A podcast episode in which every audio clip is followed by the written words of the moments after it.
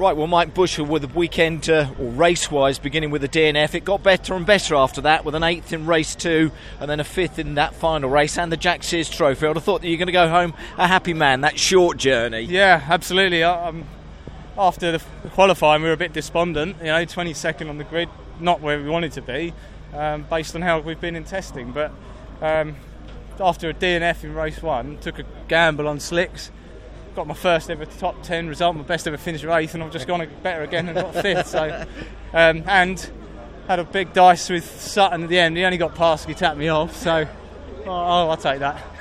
I'll finish fifth. That's fine. Um, yeah.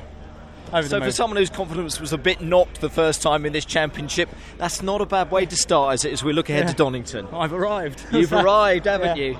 And you're still a dad, aren't you? A yeah, few days, absolutely. A few more days that you've been a dad. Yeah. But well done this weekend, Thank Mike. you very much. Super Cheers. stuff. Top man.